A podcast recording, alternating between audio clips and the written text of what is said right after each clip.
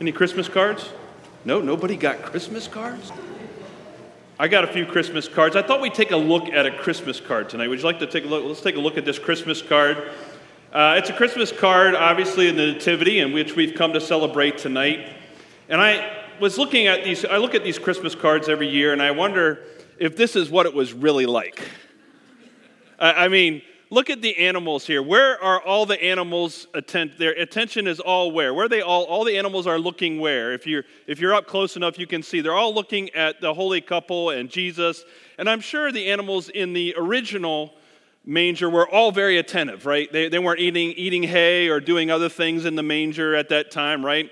So there's that. And then you know, you can also look at Mary and Joseph. Now, Mary, if you can't see it probably because you're too far away, but Mary has makeup on. I wonder how Mary got all this makeup on and she looks so great and everything's wonderful. And I really wanted to show you a picture of my wife after she gave birth, but she wouldn't let me do that tonight. and and you could see the so you could see the contrast between Mary and my wife, you see. Because if you just rode on donkey back for 80 miles and then gave birth, I don't think you'd be that would be the picture, right? Think about the wise men here, the magi. There are three of them. Actually, we don't know how many magi there were. Bible doesn't tell us. We just know there were three gifts. They actually probably shouldn't even be in this scene because they come later in the Christmas story. And then the other thing I've noticed the straw is just perfectly laid out everywhere. Did you notice that? And, and it's all clean straw at that, right? Why do we sanitize the story? What is it that makes us want to take this great story of the grittiness and the human, humanity and divinity of God mixing together on earth, and we kind of want to make it into a postcard, into a Christmas card? Because we miss some things. And you know, one of the things that's actually missing from this Christmas card, I don't know if you recognized it, there's something, actually, someone, some people missing from this Christmas card. I don't know if you can tell. I know it's a detailed card, but does anybody, can anybody up here, can you, who, what's, who's missing? Shepherds. shepherds, exactly. There are no shepherds in the Christmas card. I think the artist favored, let's put some more animals in because they're cuter and take the shepherds out, right? But the shepherds, and we often talk about the shepherds at Christmas time. We heard this great passage of the angels coming to greet the shepherds and sharing this good news with them.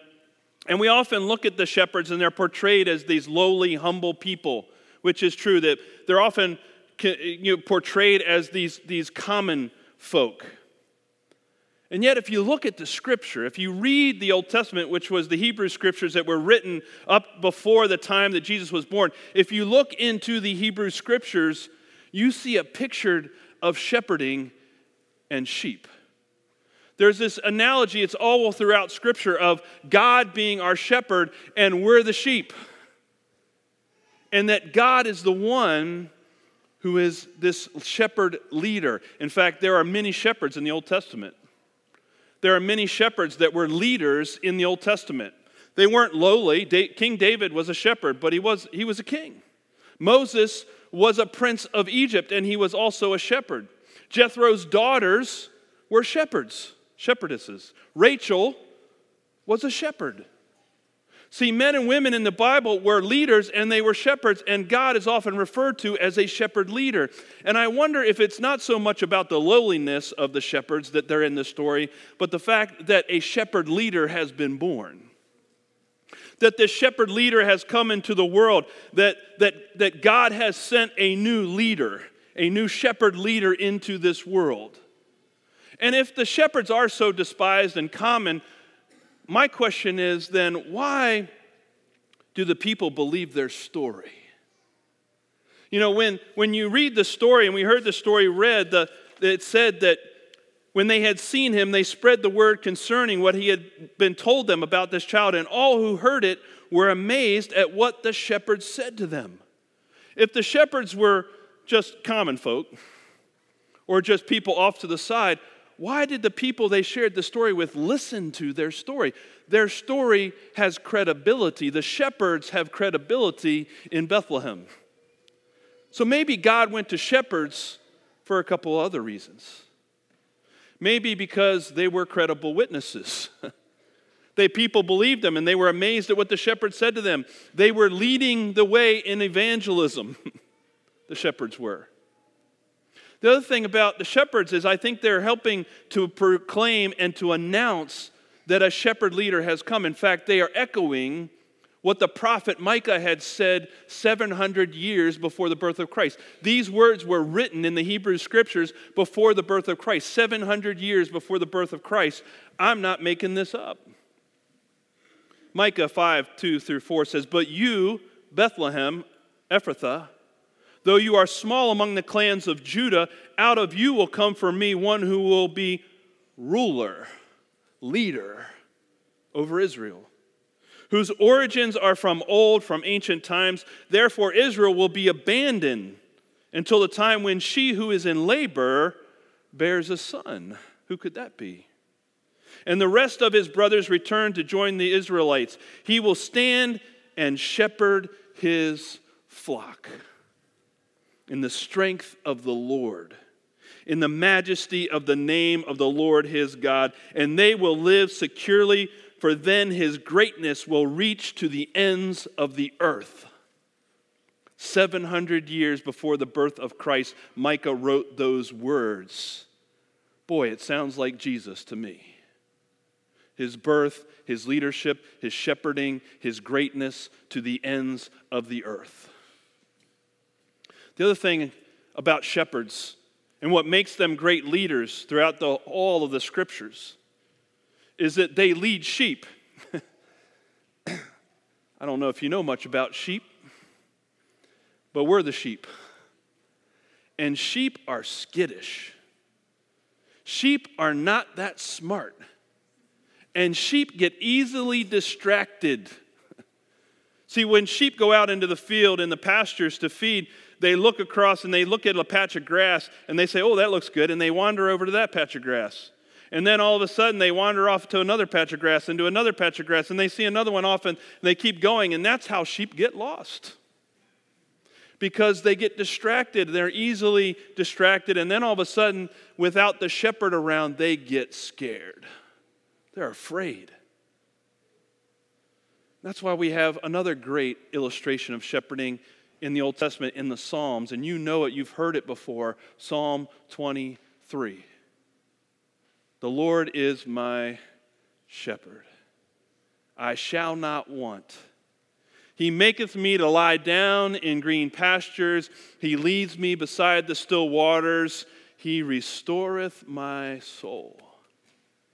What's the next line for those of you know? He leadeth me. He leads me in paths of righteousness for his name's sake.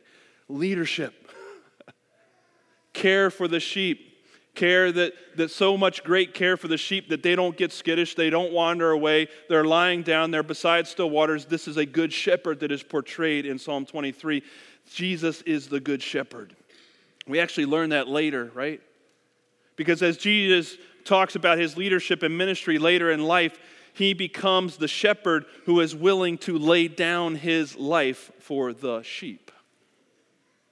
A good shepherd, after all the sheep were in the cave or the pen at night, and we believe that Jesus was born probably in a cave or some type of staple where the shepherds actually knew this place, may have known this place, because this is where they would have taken their sheep to protect them from predators.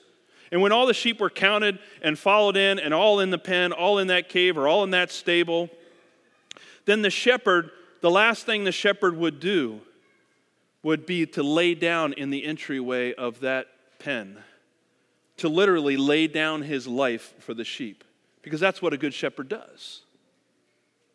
A, shepherd, a good shepherd just lays down and puts himself between the sheep and harm's way.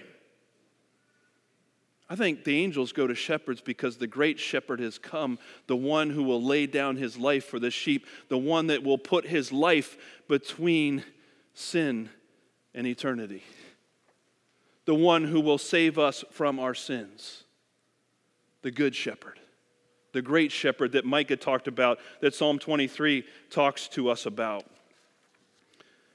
But I want to ask a question why don't we follow this great shepherd? I mean, we have this great leader This great shepherd leader that is given to us, the gift of Jesus is the gift of this shepherd leader that is born unto us. Why don't we follow? Why don't we follow? Remember, I said we were sheep? Have you ever seen a toddler, not a toddler, but an infant beginning to crawl? Have you ever seen a child begin to crawl? And the first thing they do is what do they do? They, they start to do the push up, right? They start with push ups. They can push themselves up off the floor. And then they start the scooching, right? But most, not all, but some of these small children, their first step is not forward but backward. And they begin to like do the backward shuffle, you know. If you've ever seen an infant begin to crawl, they start to do the backward shuffle and you kind of let them go. And then all of a sudden, as they're going, and if you let them go long enough, they end up under a piece of furniture. Sometimes it's under the end table next to the couch, and they're under there and they're still trying to go back and they hit the wall, right? And what do they do? They just keep trying to go. And then they start to get frustrated. Have you ever seen an infant get frustrated, a toddler get frustrated? And then they bang their head on the top of the furniture, right? And then they start to scream even louder. And so then the parent starts to rush over to help the child, and the child screams, like, No, I'll do it myself, right? Have you ever seen a child throw a tantrum?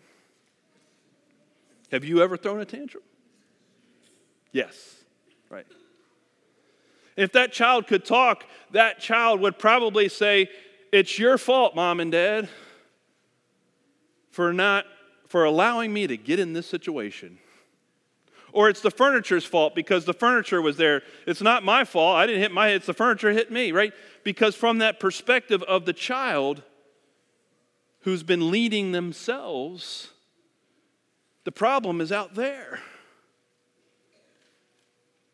And folks, that's the problem with self leadership that when we begin to lead ourselves, when we think we can lead ourselves to green pastures, when we think we can lead ourselves to still waters, when we think we can restore our own souls, we're in trouble.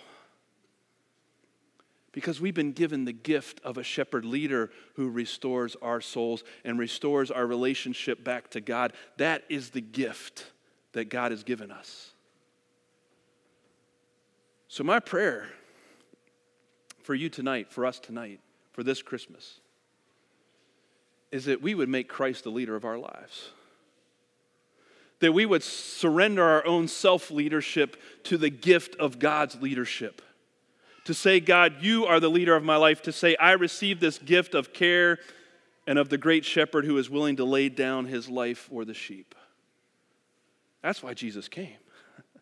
He didn't come to be on a Christmas card, He came to be your leader your ruler, the one who can restore your soul. Greatest gift you will ever get is the restoration of your soul. I'd like to pray. Let's pray together.